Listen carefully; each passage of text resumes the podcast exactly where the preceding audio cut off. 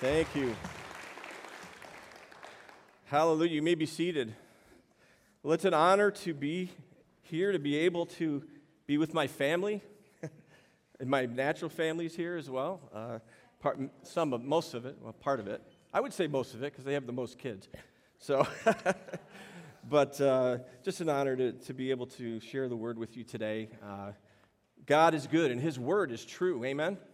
His word is powerful. The Bible says it's, it's like a two edged sword, able to divide between joint and marrow. And, it's the, and it is a discerner of the thoughts and intents of our heart. So today, let the, let the word of God, let the, the sword of the Spirit pierce through your heart. Let, let what God is saying, not, not what I'm saying, but what God is saying through this. He's going to say something to everybody differently. But let God say what He wants to say to you today and to bring home uh, his, uh, and to apply it to your life. Amen? Amen. I got to say, I just got to say, I have, I'm usually up here playing guitar, and, you know, we use these in ear monitors, so, you know, you don't, you, you kind of hear what the music sounds like, but you don't hear everything.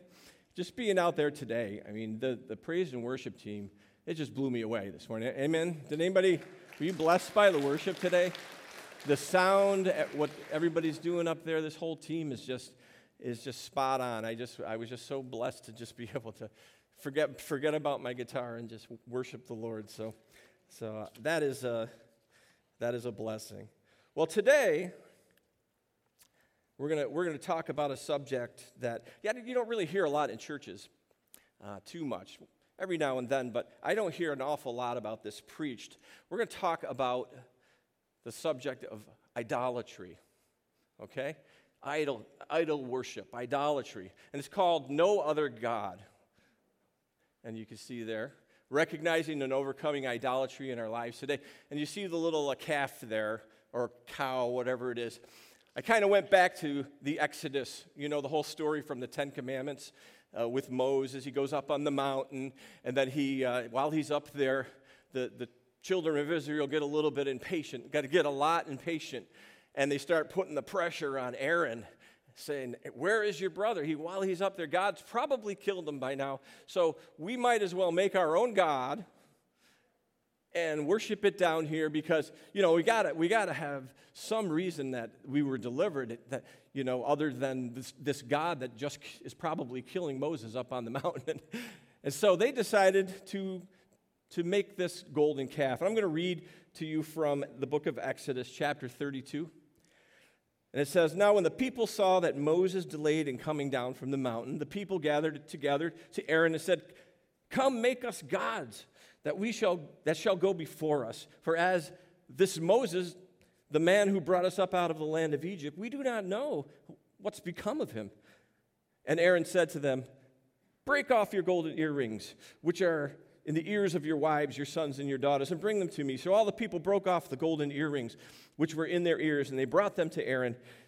And he received the gold from their hand, and he fashioned it with an engraving tool and made a molded calf.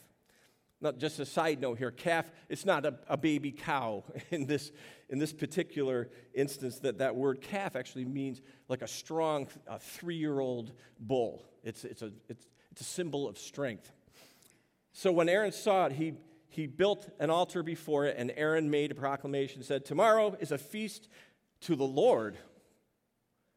To the Lord. I mean, is it the Lord this calf now to them? So they rose up early the next day and offered burnt offerings and brought peace offerings, and the people sat down to eat and drink and rose up to play. So here they are having a, having a party just to, I mean, there was a, I don't know if you remember the movie The Ten Commandments. Anybody remember the movie?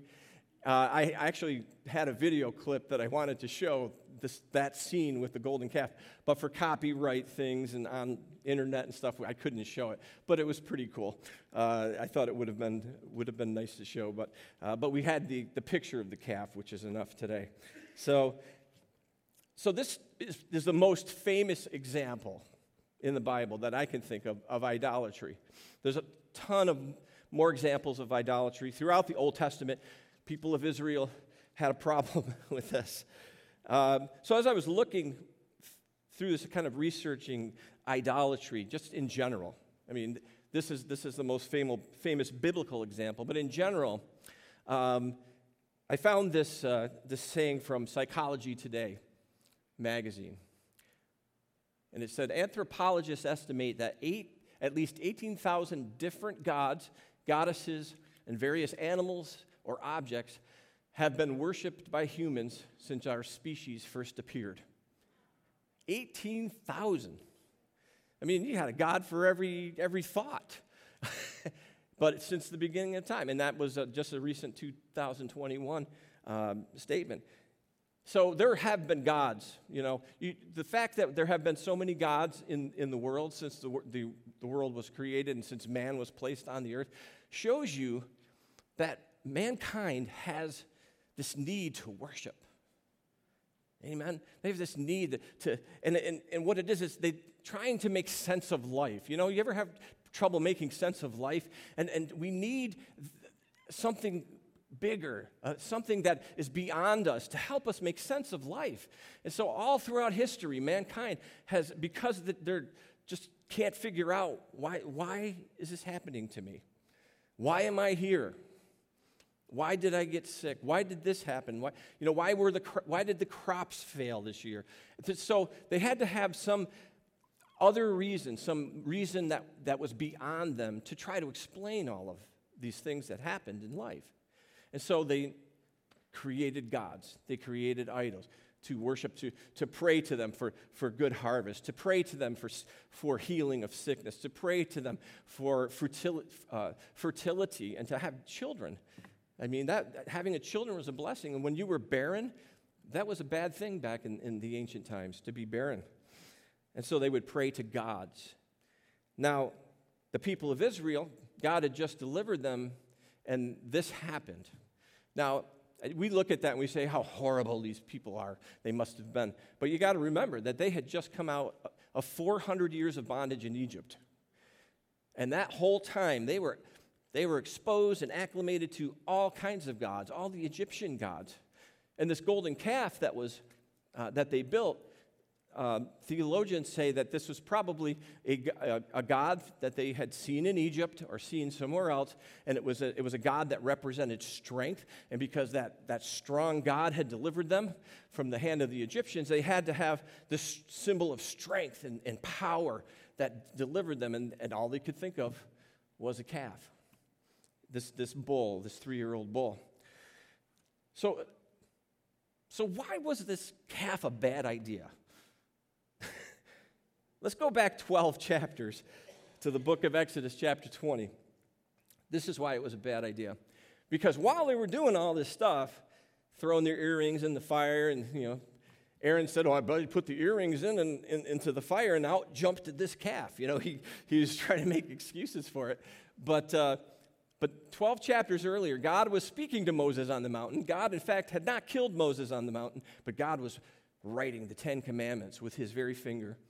And in one of these, he said, God spoke these words, saying, I am the Lord your God, who brought you out of the land of Egypt, out of the house of bondage. You shall have no other gods before me. You shall not make for yourself a carved image, golden calf, any likeness of anything that is in heaven above, or on the earth beneath, or in the water under the earth. You shall not bow to, down to them or serve them. That covers just about everything, right? Other than God. So, so while they were doing this, and we all know the story, Moses came down and he saw what was going on, and he ended up throwing the Ten Commandments on the ground. And people, there was a lot of people that died as a result of all of this idolatry and all of this revelry. And, you know, they, I'm sure they were doing uh, things that were sinful in the midst of this big party. They were, they were lay, uh, sat down to eat and drink and rose up to play. It doesn't really say what that is, but I'm sure it wasn't good. so, idolatry was a serious problem for, for God's people. And because of that, many times throughout the Old Testament, I've been reading through the Old Testament, and, and you see time after time after time again a king would rise up and he would, he would do what was, what was not pleasing in the eyes of the Lord, and they would go after idols and they'd put up Asherah poles and they would, they would have high places where they sacrificed. Some of them were so bad they would sacrifice their own children to these gods. It was bad. So, because of that, judgment came upon the people of Israel. Judgment, captivity, the, the Babylonian Empire came in and took them away and took them captive. The, the Persian Empire, I mean, it, they were just, and, and the city of Jerusalem was just destroyed eventually. So, this is what idolatry did to the people of Israel. It's not, it's not a, it's a very serious thing, and we see by that scripture that God takes it very seriously.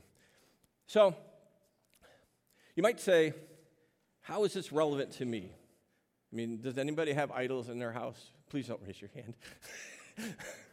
you don't bow down to any idols in your house. Or we don't worship golden calves and idols anymore, do we? No. No, it's kind of like, oh, that was, you know, that was ancient. That was ancient.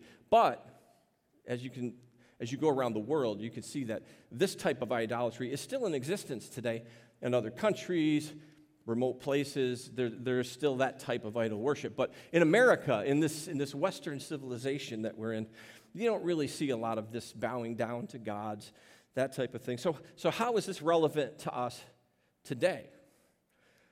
But what it looks like today is, and, and we're going to look at, we're going to look at what idolatry looks like in America, what it looks like in our, our lives, and we're going to see that is still very relevant. And we're going to look at the purpose of it, what is the purpose of idolatry? And I know the enemy is behind that, but it's still very alive and well. We just have to recognize it. And that's what we're going to look at today. And then we're going to talk about how to eliminate the, these idols from our lives. Does that sound like a good thing? All right. So let's move, let's move on. I'm going to define idolatry. What is idolatry? And this, uh, this is a definition. I read a lot of definitions, um, and uh, after reading a lot of them, the consensus is this in, the, in our modern day an idol is anything that we want more than God, anything we rely on or turn to more than God, anything we look to for greater fulfillment than God. I, I took a quote from a, from a book called Counterfeit Gods. Tim Keller says, it's the next slide, Cheryl. What is an idol? It's simply anything more important to you than God, anything that absorbs your heart and imagination more than God, anything you seek to give you only what God can give. So, as we can see, idolatry goes beyond the physical worship of God. Anything in our lives that we place at a higher level or importance to God, we can consider an idol. How many think that would cover a really huge amount of ground? So we could see now that idolatry is not so much an outward manifestation of bowing down and worshiping, but idolatry today is a matter of our heart. It happens inwardly. And it's, as we see here, it's anything that ab- absorbs your heart and imagination more than God. Anything that you seek to give you what only God can give. So, we do have to recognize one thing about idolatry, and that where does it come from? Why is it here? Because the enemy, Satan, is behind it. He's behind all, all idolatry. And the reason, the reason for it is that he himself wants to be worshiped. Satan himself wants to be worshiped. So I think we go to the next slide. Isaiah 14, we can see here uh, you can see here Satan's desire from the beginning to be worshiped. This is talking about him. He was called Lucifer, he was an archangel in heaven. And he was in, he was in heaven. He was a praise and worship leader in heaven. He had instruments and things out that came out of his body, and he was beautiful. And he was, he was a, he, he lifted up the high praises of heaven to the Lord. It says, How have you how you are fallen from heaven, O Lucifer? Son of the morning, how you are cut down to the ground, you who weakened the nations. For you have said in your heart, I will ascend into heaven. I will exalt my throne above the stars of God. I will also sit on the mount of the congregation on the farthest sides of the north. I will ascend above the heights of the clouds. I will be like the Most High. This pride, this arrogance, this, he sees his own beauty and he, and he gets so caught up in his own beauty that, that he, he, he decides, hey, I'm pretty special. You know, the, all of heaven bows down to worship when I, when I play my instruments, when I lead worship. And he thought more highly of himself than he ought to think. And he decided that he wanted to be God. He wanted to, the throne of heaven instead of the Lord. So we see that his desire right here to be worshiped is, is revealed in this. Also in Matthew 4, starting verse 8, he, he even tried to get Jesus to worship him. When Jesus was being tempted in the wilderness for 40 days and 40 nights, it says again, the devil took him up on an exceedingly high mountain showed him all the kingdoms of the world and their glory. And he said to him, All these things I will give to you if you will fall down and what? Worship me. Satan wanted Jesus. Do you know what that would have meant? Jesus was God. He was God in the flesh. Now he's trying to get God in the flesh to worship him and that he would have what he wanted all along when he was Lucifer. But Jesus said, Away with you, Satan, for it is, it is written, What? You shall worship the Lord your God, and him only sh- shall you serve. So Jesus just put him down. He said that, you know, he used the word of God, and, and it was from the commandments that he said, This is what the word says. We, you are to worship only God.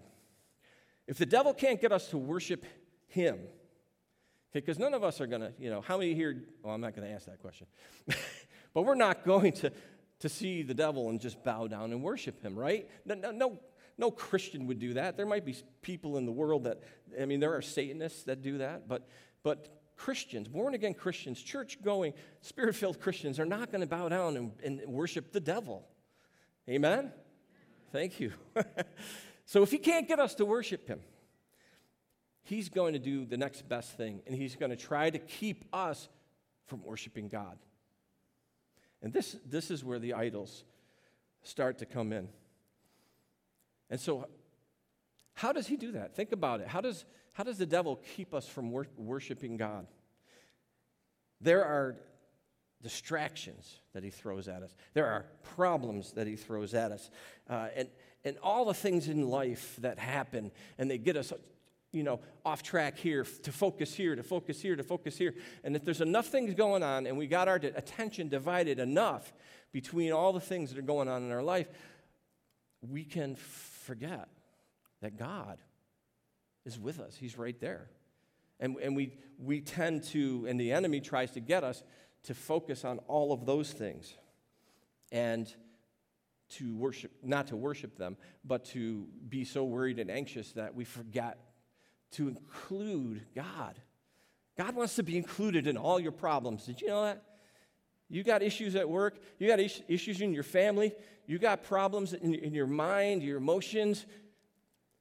All hell's breaking loose. You know, don't we can't focus on those things and, and be and be committed to God and to be when we look to God, He will help us with all those things. But we have to look to Him.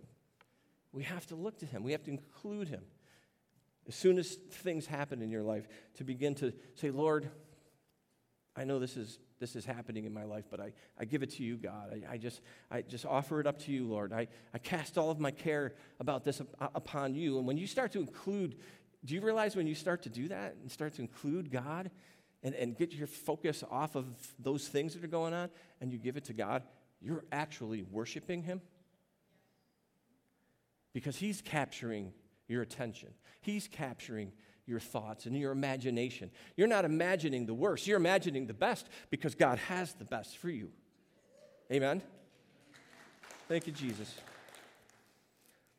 So, these distractions are not necessarily bad. I mean, we all have things in life we have to deal with, you know, and, and, and, there's a lot of good things in life that we can focus on. And, you know, and in our hearts, because Jesus is there, we want you know, we want to focus on the good things. We want to take care of, of our family. We want to, we want to work so we can provide for our family. We want, we want to, uh, you know, be kind and nice and, and, and to uh, love people as He loves us. Amen? But sometimes when those get so jumbled up in your mind and you begin to forget God, even those, all those good things that we have to deal with in life, really they're, they're amoral. They're not, they're not bad, they're not good, they're just in the middle.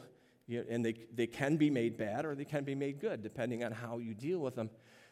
Those things start to take the preeminence in our lives. Anybody ever hear that word before? Preeminence? Pastor Jeff's been, been teaching about this and, and the fear of the Lord and, and, and overcoming temptation. He's been using this word preeminent. And we can give those things that we're dealing with preeminence, and they can actually become an idol in our heart. And they can get us off track. And they, they slow us down, and they, they keep us from looking to God. They keep us from looking to Him for our, for our everything. So, in a nutshell, I'll just say it this way anything can become an idol in our lives if we elevate it to a higher importance than God. Okay, now let's look, look at a few. There's a lot.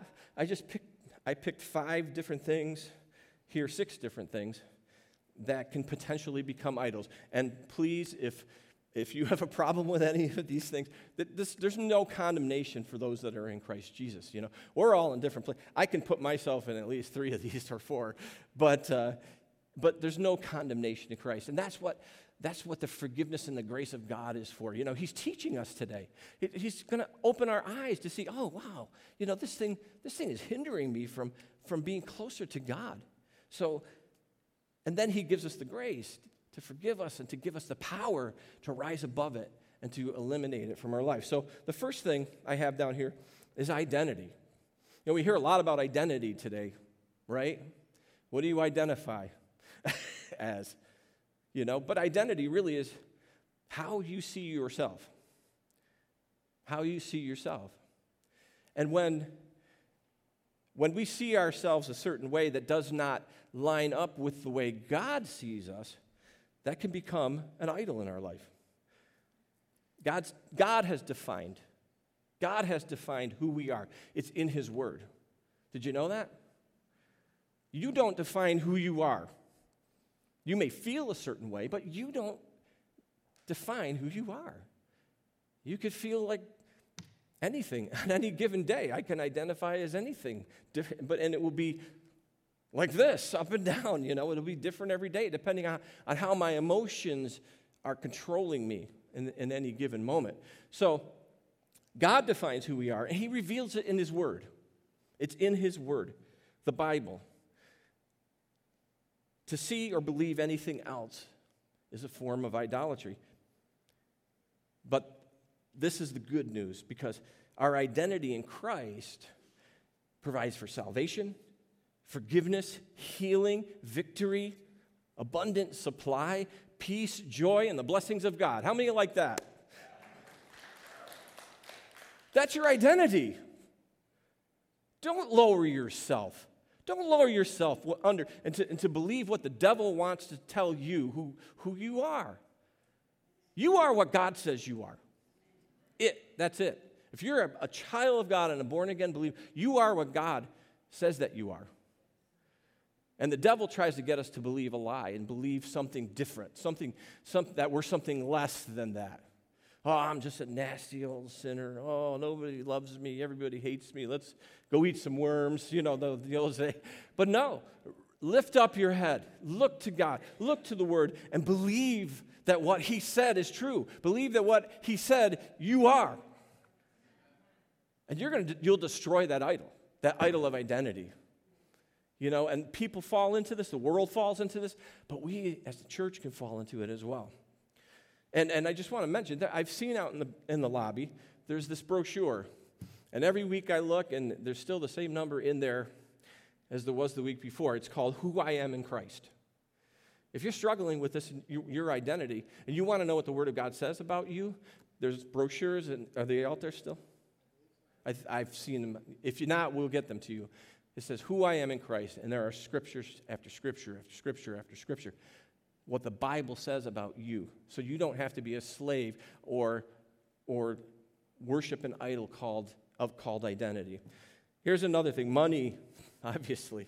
We all know that can be an idol. Material things, our career, our job, anything that we put before God is an idol. And this is one of the biggest things in our society right now. And even Christians fall into this. Uh, very, it's very easy, especially when you're struggling financially and you need to pay the bills and you know things are piling up. I mean, it's very easy to begin to trust and to think, okay, how do I how do I work this out? Uh, I got to work. I got to work another job. I got to do this. I got to do this. I got to do this. And but if you're not including God in that process, God, do you want me to work another job? Lord, is there a source of income that I'm not seeing here? Give, you, you give me wisdom, Lord. Give me wisdom on how to, to, the Bible says that he, he gives us wisdom to get wealth, that He may establish His covenant on the earth. So, Lord, give us wisdom. What should we do? Because if we get running off and doing all kinds of things, next thing you know, this money, this, this issue of, of, of supply is going to become an idol in your life. And it's going to hinder you from, it'll actually hinder you from, from fixing the problem where God has the answer and how to fix the problem. How many know physical appearance can be, can be an idol? Like Pastor Jeremy said this morning, he said, You know, we all got up and, you know, we decided what we're going to wear. We want to look good for church, or, or maybe some people don't care. But, you know, we try to look our best when we're, when we're in, in public. But billions of dollars are spent every year to make us more attractive to others and to ourselves. Because, you know, before we get out and other people see us, we have to stand in front of a mirror, right? And, you know, guys, maybe guys aren't so much into that, but, you know, the, the ladies, you know, ah, I, I, I'm going to tell on my wife. she, she changed like four different times this morning. I don't know if I like this. Oh, you know, do these shoes go? And I'm like, you're asking me? What do I know? That's good enough. Yeah, just wear that. but Kim, it's not an idol in your life. you know that. but physical appearance, it's all about self image. And it actually kind of goes back to identity as well. It's all about self image and being accepted or liked. You know, when we dress a certain way, you know, they say clothes makes the man, you know, back, well, men used to wear suits and, you know, and, and the, the sharper you dressed, man, I tell you, that projects an image to the world, you know, ladies dress a certain way. Why? Because you want, well, they, you'll say to yourself, I just, it just makes me feel good to, when, I'm, when I'm dressed up. I go, but, but in reality, we don't think about it, but we don't want to be caught, you know, without our makeup on in public or with our hair all, you know, first thing in the morning. And that's how you know what true love is because, because when a husband and wife wake up in the morning, you know, that's, that's the real you. and if you, if you look at them and say, You're still beautiful to me, you're still, you know, you're still handsome to me, then, then you know you really love them. So, but physical appearance is, is a huge thing. But we are made in the image of God, right? How much better looking can you get than being made in the image of God? You know, may not be on the outside. And even when your hair is all ratty and you, you got no makeup on and your t- clothes are torn and you smell bad, you're still made in the image of God. And you're just as loved and just as accepted and just as beautiful to God because you're made in His image. Isn't that great? Isn't it? See, see yourself that way. I mean, please, ladies, still put on your makeup and, you know, wear nice clothes, you know for, the, for your husbands. but, but that's the truth. That is the truth, that we are made in God's image. Uh, here's one sports. Do you know sports can become an idol? You ever see 50,000 fans in a stadium? Starting today is opening Sunday for football, pro football. There's going to be 50,000 stand people in the stands worshiping their team, painting their bodies, wearing weird clothes, screaming and yelling. And, and, and it, it kind of reminds me of the people, children of Israel dancing around the golden calf. You know, and I'm not getting you down because it's okay to support your team. Again, a good thing. But if you go too far, then it becomes an ultimate thing in your life. And that's all you care about, then there's a problem there in, in the realm of idolatry. We, here's, here's, don't want to say this, but I will. What game or competition is worth neglecting our worship and service to God? It's a game, guys and ladies. It's a game, it's a competition, it's something we play. But we've made, a, we've made a God out of it and paid people multiple millions of dollars to do it. But people buy into the lie and they make that more important than God. we pack stadiums and cheer on Sunday while churches experience empty seats and non enthusiastic worshipers. You know, think, just think about that. Let it lie. I, I, could, I could feel the heat rising in the room. Don't mess with my sports. okay, here's another one sex. God made sex good. You know? That's why there's over 7 billion people on the planet. Think of it that way. God made sex good. We can talk about this in church, right? And it is a wonderful thing within the holy confines of marriage relationship between a man and a woman. That's how God defines marriage. That's how God has sanctified and made sexual relations holy. And when we are within that, to, to offer ourselves only to our spouse, that we are honoring God in that, in that particular area and worshiping Him. How we worship? We're worshiping Him by not, not going outside of that parameter that He has established. And when you do that, it's, it's holy, it's honorable, and God honors that and will bless your marriage because of it. Any other expression, any other expression, say any other expression of that is sinful and idolatrous in God's eyes. Last one, here we go. Entertainment, phones, technology, social media.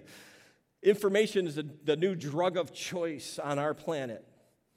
Technology in every form is easy and convenient way to occupy our time. That's what we do. We occupy our time. You know, you go into a doctor's office, you go into the grocery store. You know, oh, oh I'm sorry, excuse me. They'll run right into you because they can't get their faces out of the phone. Right? You got the FaceTime, we got everything. The only face, we need to be doing a lot more FaceTime with God, seeking His face instead of the FaceTime on our phones. And you know what? And there, there's a category that I can humbly, or humbly, or however you want to say it, put myself in that category because it can get you. You know, it, it is just so, oh, wow. Oh, oh, look, I got, a, I got a notification. Oh, oh, they didn't like it? What? Uh, maybe somebody likes something on Instagram I put up. Okay. and we can go and you could spend hours, literally hours and hours and hours scrolling reel after reel after reel after reel.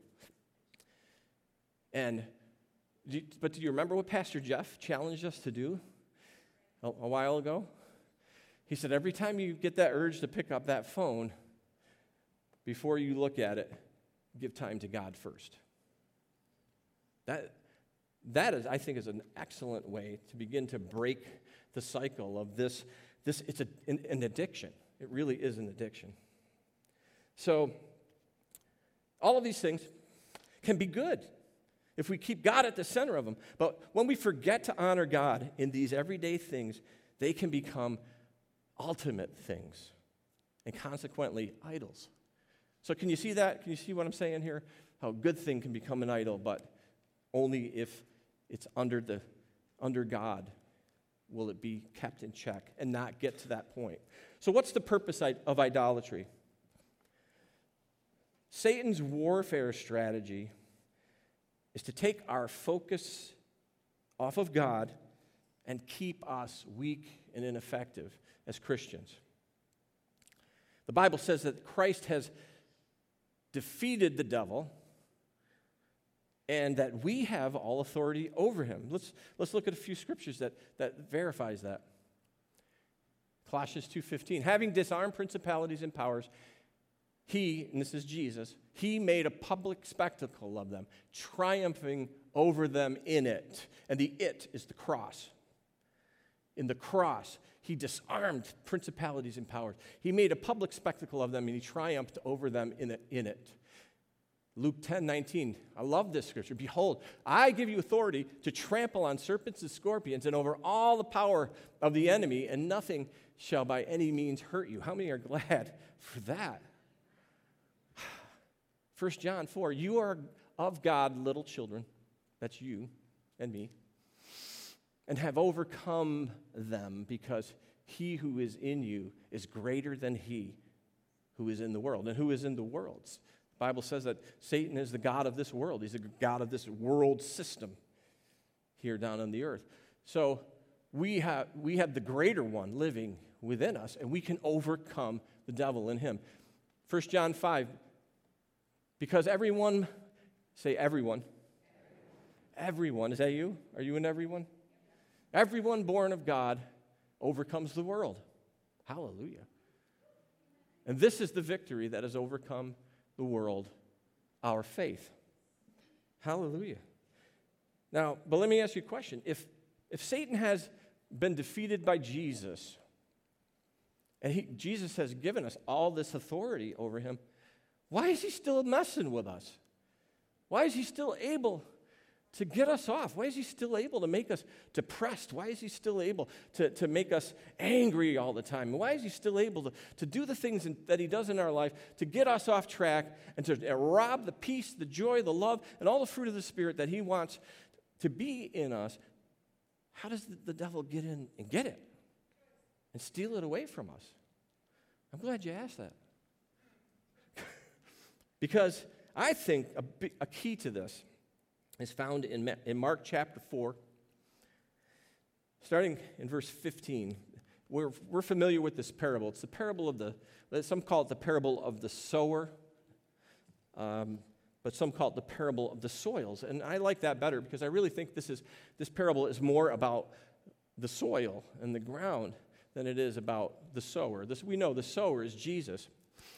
But he talks about the different types of ground that the sower, who is Jesus, sows the seed, which is the Word of God. So, anyway, picking up there, the seed that fell on the footpath represents those who hear the message, only to have Satan come at once and take it away. The seed on the rocky soil represents those who hear the message and immediately receive it with joy, but since they don't have any deep roots, they don't last very long. They fall away as soon as they have problems. We've been talking about that problems.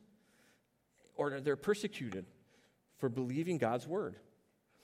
The seed that fell among the thorns represents others who hear God's word, but all too quickly the message is crowded out by what? The worries of life, the lure of wealth. We've talked about a couple of these, and the desire for other things.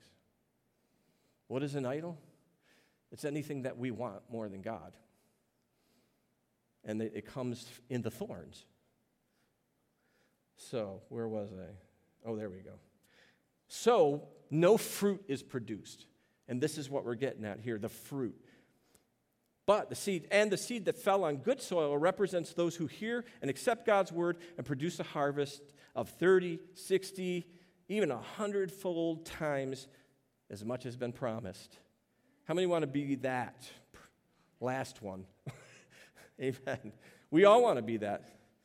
But you know, it's, t- it's tough because the enemy is right there sowing those things that are trying to distract us from going to God with everything. So, I look at this parable, and you know, you can look at the grounds, but one of the other things I saw was this shows that the potential that the seed has is, is, is the same for every ground, right? It's, it's the seed, it's the Word of God. The potential, the power, whatever it, it's going to produce is the same, whether it's sown on the wayside, whether it's sown on rocky ground, whether it's sown among the thorns, or sown in good ground. The, all that, the thing that determines what is going to happen with the seed is the ground, right? Can you see that? So, so we have to, to look at the ground. And when I saw this, I said, I said the, the belief, I believe that the majority of church going, born again Christians. How many of those do we have in here? All right. If you're not, we can take care of that, la- that last one at the end of service.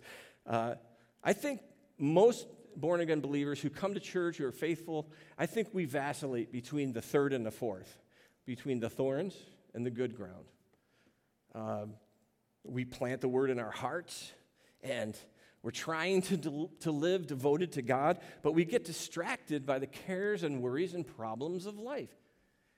Those things that we're, you know, we're, we're starting to identify as idols because the things that we're putting above God or the things that we're not including God in become idols. So we get sidetracked by that. We got problems at work, problems at, at the job, problems with the kids, problems with the family, problems with all your crazy relatives. we got problems everywhere. We got, we've got emotional turmoil, and, and, and the list goes on and on and on. These things that, when they're left unchecked, and what I mean by unchecked is when we don't do anything about those things when they're happening to turn them back to the Lord, there's a, there's a disconnect. There's a disconnect between us and God. And when that happens, that those thorns, things that we're talking about, the cares and the worries and distraction, those thorns, what does it say in the scripture? Choke out the word. They choke, choke it, and they make it unfruitful. So you're wondering, you know, ah, man, I just, you know, I, am having problems in my, my, my faith with God, and, you know, I, I feel lost. I feel, you're being choked.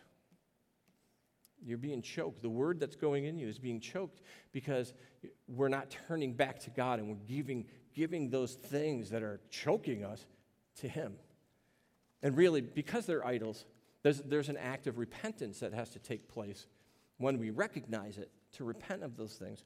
And repentance isn't just, sorry, Lord, you know, repentance is you're going this way into all these cares and concerns. Now, you're going this way. You turn into the Lord. And, you, what do you do? What happens uh, automatically when you turn away from those things and you turn to God? What happens automatically? You don't, you don't see those things anymore. You're not looking at those things anymore. And that's the path. That's the path to overcoming all of these distractions and all these things that we deal with in life. The path is repentance, to turn from it and to turn towards God. And he, he those things will just be taken care of. And the more you do it, and that's the key. Well, we here's us. We're like we're like a revolving door, you know. We're cares and worries and concerns. Jesus, I love you. I love you. Cares and worries and concerns. Jesus, oh God, help me, help me, help me. You know, and that's the way a lot of our, our life, I know it's been, I speak for myself, that happens a lot, you know, because the enemy is there and he's deceiving. That's the only power he has, you know. He's not making us do these things, he just presents them. And as Pastor Jeff was teaching about temptations, that we're enticed, we're drawn away, or we're provoked to go after those things.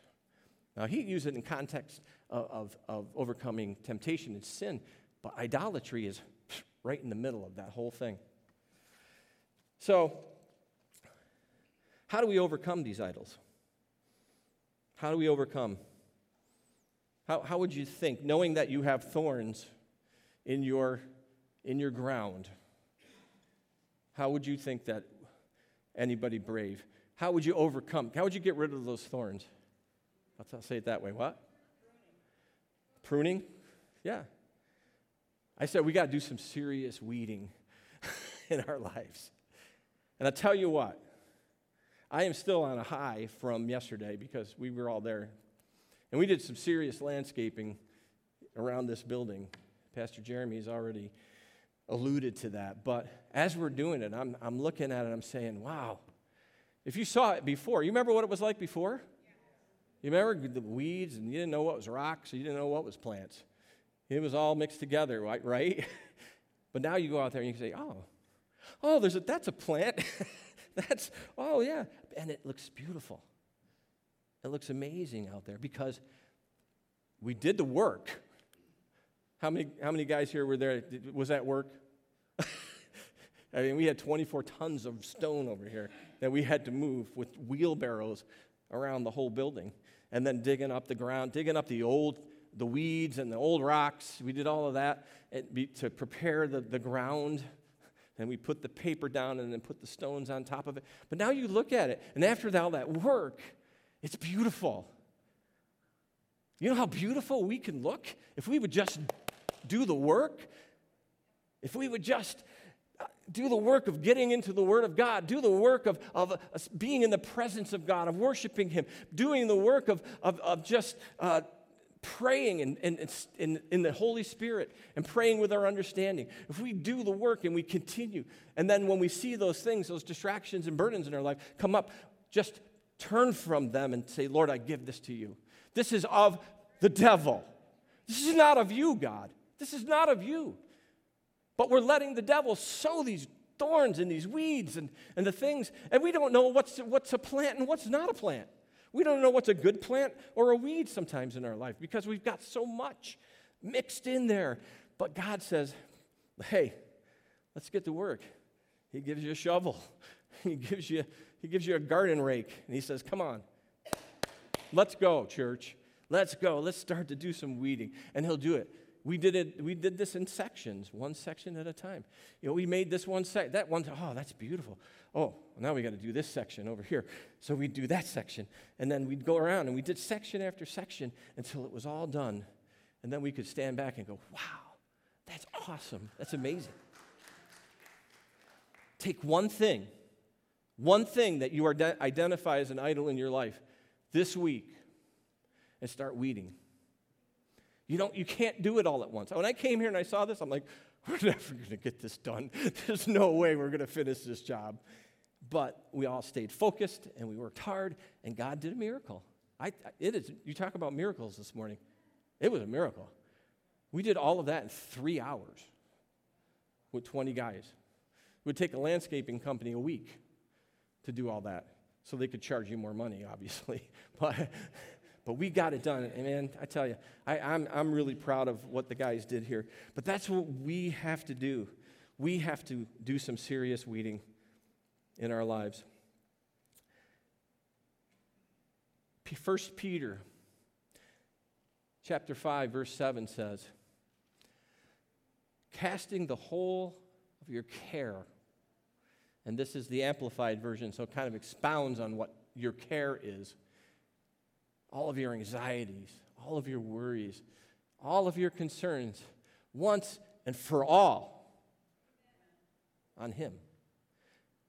Why? Because He cares for you affectionately, and He cares about you watchfully. Casting our cares. This is, this is weeding. This is weeding that we have to do in our lives. And, and the reason that we're going to do it is because we can trust God with it. Right? Why? Because He cares for us, He loves us affectionately, and He cares about you watchfully. What, what does that mean? He's watching you. He's always watching you. He's always, even when you sleep, when you're out, when, you, when, you, when you're having a meltdown, a breakdown, when, you're, when you, you got all this stuff going all around in your life at work and, at the house, and, and you're like, ah, Calgon, take me away. You know, if you, that's an old commercial. The younger people won't remember that. God is watching you. He's right there. He wants to, he wants to, hey, invite me into that. Listen, invite me into that, that part of your life. Don't, don't shut me out. I'm here, I'm, here to, I'm here to care for you affectionately and to, and to care about you watchfully and to help you through the situation, to help you not only endure it, which we do many times, we have to endure hardships in our life, and that's, that is part of the Christian walk. But when you are enduring the hardships and with God is there with you, you can do anything, right? I can do all things through Christ who gives me strength. I remember Shelby used, used that in her, uh, her offering message. Was that I can do all? And she said, What did she say? She said, Let's look at the. I like to read all around the scripture. And, I, and, I'm, and I, when she said that, I thought, from my Bible interpretation class, that that's a, that is a biblical interpretation principle. you read the scripture in context. You don't just pull a scripture out and say, if you did that, you could say, you, you pick one out and says, oh, it says here Judas hanged himself, and then go somewhere else and say, it says, go and do likewise. You know, when you take scriptures out of context, you can get into trouble. But you read all around it, and I appreciated when she said that. And that's exactly right. What was, Paul said, I, I can do all things through Christ. What things? I can live in abundance. I can live in lack. I can live in the sea for three days. I can, I can live being bitten by a, a fiery serpent. I can go without. I can have an abundance. But he was always like this. You know?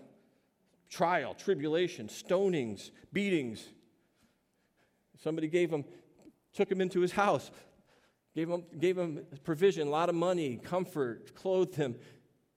Oh, here we go again, another stoning, another beating. But did he do this? Did he go up and down and up and down? No. He was the same. Because when we keep our eyes on Jesus, we keep our eyes on God through everything that we face in life. This is, this is the goal. This is what God wants for you, for you to just be whatever. Lord, I, I trust you. I trust you, Lord. God, thank you for that, for that raise. Thank you for that gift that somebody just gave me to provide for that bill. Lord, uh, I know I'm, I'm struggling right now, but God, I know you're faithful. You know, and you stay on an even keel and you don't, you're not up and down. You're constantly involving God in everything. And that is worshiping God. That's part of worshiping God, is not to give in to those things, but to give them to God. Amen? We look at Proverbs chapter 4. We have to be diligent to guard our hearts from the thorns that the enemy wants to sow. Amen? Have we seen that? By feeding on the Word of God and keeping our thoughts, attitudes, words, and actions in line with it. And then Proverbs 4 23 says, Guard your heart above all else, for out of it determines the course of your life. Hallelujah. When we know our enemy, see, now we've learned today how he operates, right? The only power he has over us is deception and distraction. He's not, he's been defeated by Jesus. And Jesus has given us the authority over him and the victory over him in our lives. So the only power he has over us is deception and distraction. But he's, he's been doing it for so long, he's masterful. Masterful at getting us off. Because when, our, when he gets somebody, he, Bible says he roams around like a roaring lion, right? Seeking whom he may devour. That, that means he can't devour everybody. He can only devour those that he may. And the ones that he may are the ones that are, oh, that guy, that one's not, he's not even praying. He's not even, he hasn't read his word in, in a month. He's, he's going for the weak. They go for the weak. They separate out the weak, the devil does, and that's how he devours us. The Bible says that all his teeth have been knocked out. Maybe some of you have heard this before. So the only way that he can he can devour, that, that the word devour in the Greek actually means drink down drink down. Think about that. You know, you've heard, you've seen pureed food, right? They give it to people who have problems with their teeth or the elderly, uh, or it's, it's pureed. It's all the meat and everything, and a magic bullet or whatever you use, and you, you puree it down and you drink it down. That's what the devil does to those that he, he finds that, oh, I, I can devour that one. He breaks you down and he breaks you down and he breaks you down until you're pureed because he doesn't have any teeth to, to tear you apart. He wears you down. He can't drink you down. He can't devour you unless you put yourself in the position where you've been pureed. I guess it's the only word I could think. But then he just says, uh, they're done. They've been in the blender long enough. And then he drinks, he drinks you, and he devours. And he's devoured millions of Christians, millions of Christians over the, over the centuries. This, using this one tactic. And why does he use it? Because it works. Exactly. Because it works. So I want all of us to know the fullness of the blessings of God, the fullness of the Spirit of God in our lives. And I want to walk in the joy and the peace that He has for me to walk. in. I want, I want to just know His presence wherever I go. And when we are walking in step with Him, when we're walking in step with God and we're doing the things that are, that, uh, are helping us to, to, to weed out all of the, the garbage that's been holding us back, when we start to do that, we're going to see a freedom, a freedom in the spirit like we never have seen before. We're going to see the blessings of God come. But you know, it's not going to be like blessings oh, God, I'm blessed, I'm blessed. Now I'll just relax. You know, I got the blessings, I got this covered. God, no. Because that, then you're going to do this, and then you're going to go down the next time the devil brings something that isn't so good your way. God wants us to be blessed. He wants us, He wants to be involved in our lives. He wants our relationship with Him to flourish. And, but it's up to us. We have to take the responsibility to get into the Word, to spend time with God, to spend time in prayer, to, to do what the Bible sh- shows us to do that produces blessing in our life. And you can only know that if you're in the Word. If you're not in the Word, you're not going to know what to do for the blessings of God. We have to change that because I know God loves you so much. God loves you so much. He loves you. He loves, that, he loves all of us so much that He wants nothing but the best for us. And I, and I think that because God has been showing me this in my life, I, have noticed a difference. I've started doing some weeding and some gardening, and I'm, I'm already seeing a tremendous difference in, in just my, my awareness of God, even in the midst of trial and turmoil. I, I, it's almost like, oh, God, I know you're with me. Thank you, Lord. You love me. You love me. You sent Jesus for me. You know, it's amazing with just a simple little prayer, simple little God, thank you. God, I know this is really bad, God, but the joy of the Lord is my strength. Hallelujah. Thank you, Lord. Thank you, Lord. I just wanted to share just a, just a personal testimony with you of got what God has done in my life. Eh, don't put that up yet, Cheryl, please. Take that off. Thank you. Just there you go. Um, after, I, after we left the church here back in 2004, you know, we, we did various things. And I'll, I'll admit, I got off. I lost my, my joy. I lost my connection. I, I, I, I, and I started to go after things that I thought would be fulfilling to me, that I thought would, would you know, because I, I was experiencing so much of this turmoil, you know, the devil was starting to wear me down and break me down because he wanted to drink me. and so I thought, wow, this is horrible. So, so being a musician, I started to uh, I started, I got my guitar and I, I started learning all these songs, you know, secular songs from the 70s and 80s and, and built up a repertoire. And I, and I started playing out, playing out music in local venues here around central New York. And, um, and it became really like a part time job for me. You know, I made money doing it. Um, but I started going after that, and because I thought, well, you know, I started remembering back some things in my life where, you know, I've always wanted to do this, but I never did it. I'm going to do it. So, so I started going for it, and I started doing it, and I and I played out for probably ten years. Um, I, I, even joined a, a country band. Bob and oh, okay. Please don't woo because it wasn't a good thing. Linda and Bob Virgiline know about that. They kind of followed the band around uh, in two year, for two years. I was in it. And after doing that for a while, there was this great dissatisfaction came into my heart. And I began to, you know, God got through. How many know God's merciful, God's gracious, God's, He's a redeemer. And I started being dissatisfied with it. And, and it was almost like God was saying, What are you doing? What are you doing? I, I, I gave you this gift to use for me.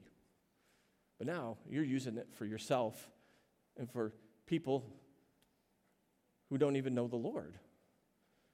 You're not playing praise and worship out at this bar. you're, you're, playing, uh, you know, Tequila Sunrise or whatever song. And so I began to wake up. I began to start get, I began to get back into word, to the Word. I began to seek the Lord because because I thought, you know, because I, you know, and with all of that came things that I'm not proud of, you know, because the devil was using me. I, I was worshiping an idol. An idol. What I thought would bring me satisfaction more than God. What brought me money, and I loved the money because it was, you know, enabling us to do a bunch of things other than just my job. And so I got, I got caught up in this and for many years. And then God broke through. Amen. Finally broke through. About four or five years ago, I said, you know, I got to get out of this. And so I started taking, I was doing praise and worship at the, ch- the other church that we went to and began doing more and got more involved and got reconnected to God. And, and through that whole process, and it's a long story, God brought us back here.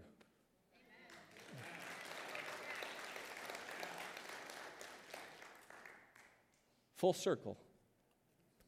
And, God's, and God is not done with me. He's got a great plan for my life. I, I believe the last part of my life is going to be the greatest and most fruitful, productive part of my life than the first so many years. I won't tell you how many. but He has that for you too. He has that for you too. Don't give up. You think you're too, you've gone too far. You haven't gone too far. The grace of the Lord and the forgiveness of God is greater than anything that we can imagine. And his love and his mercy endures what? Forever. Just turn to him. Turn, begin to turn away from those weeds and the thorns that are choking out the life of God. Just, just take the step. Turn towards the Lord. Day by day, day by day. I love the, I love the Alcoholics Anonymous uh, slogan. You know, was it day, one day at a time? One day at a time.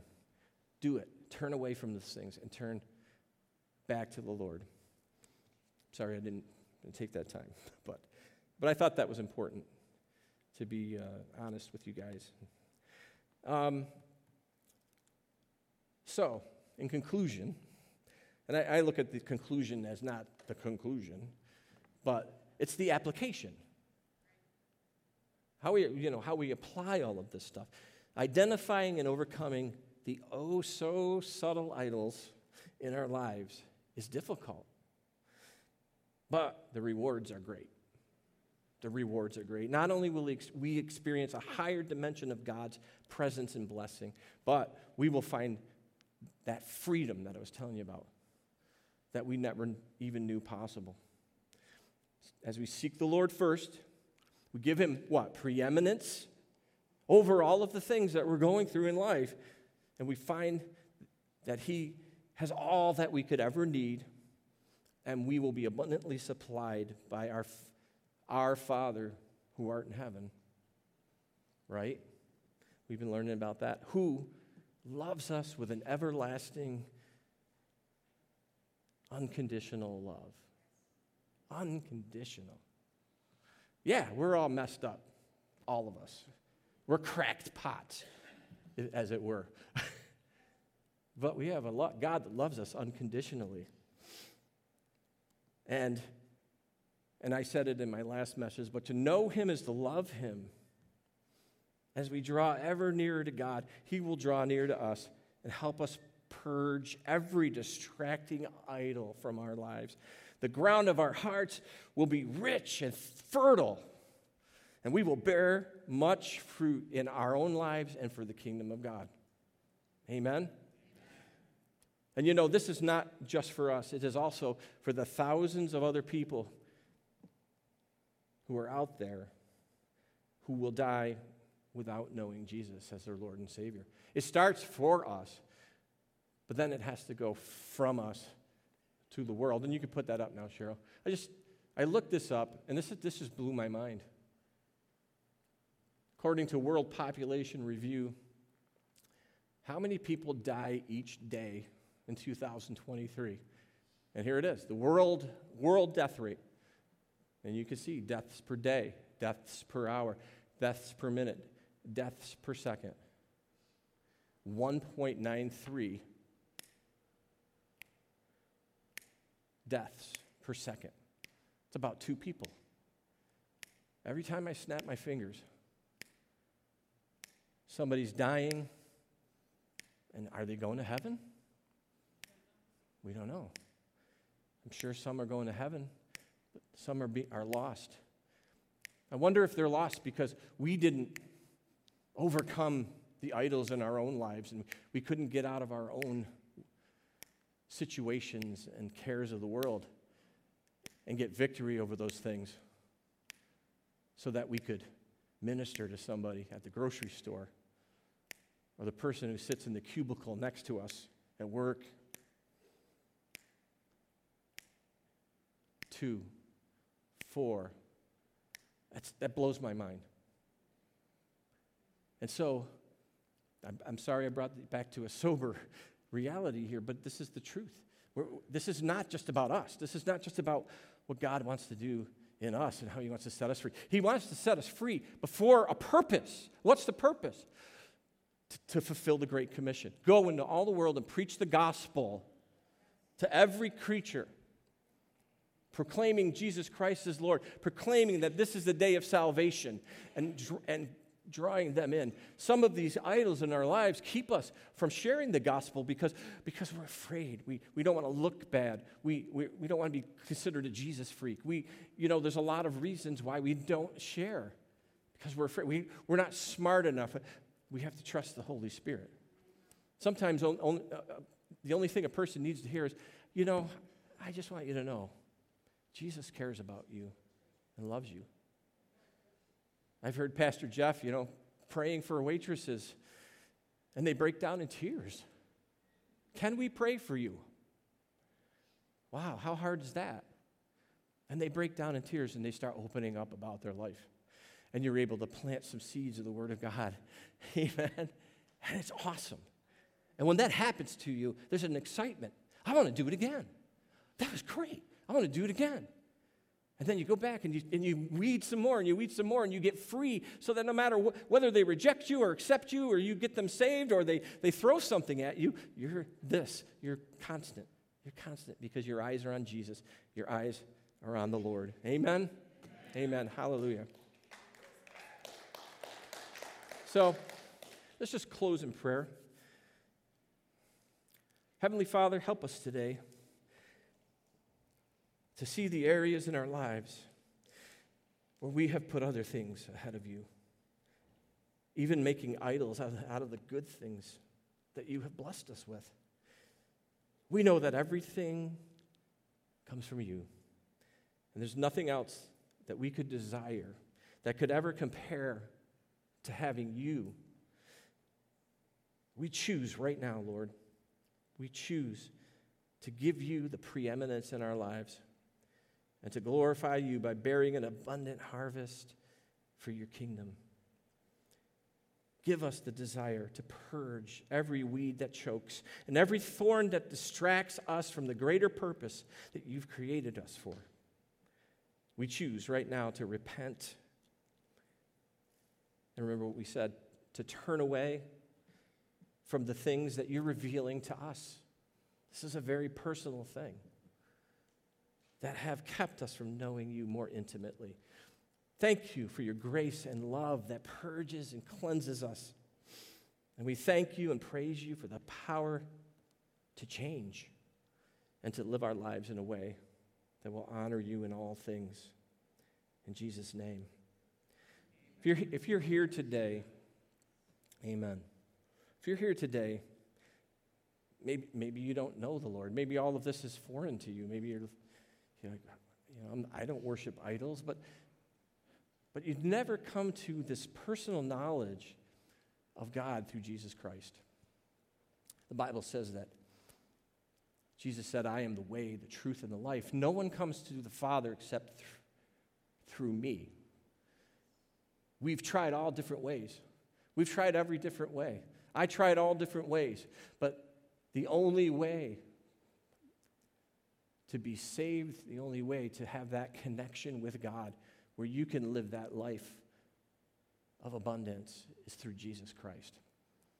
And if you've never asked the Lord to forgive you, to cleanse you, and asked Him to come into your life, today is the day.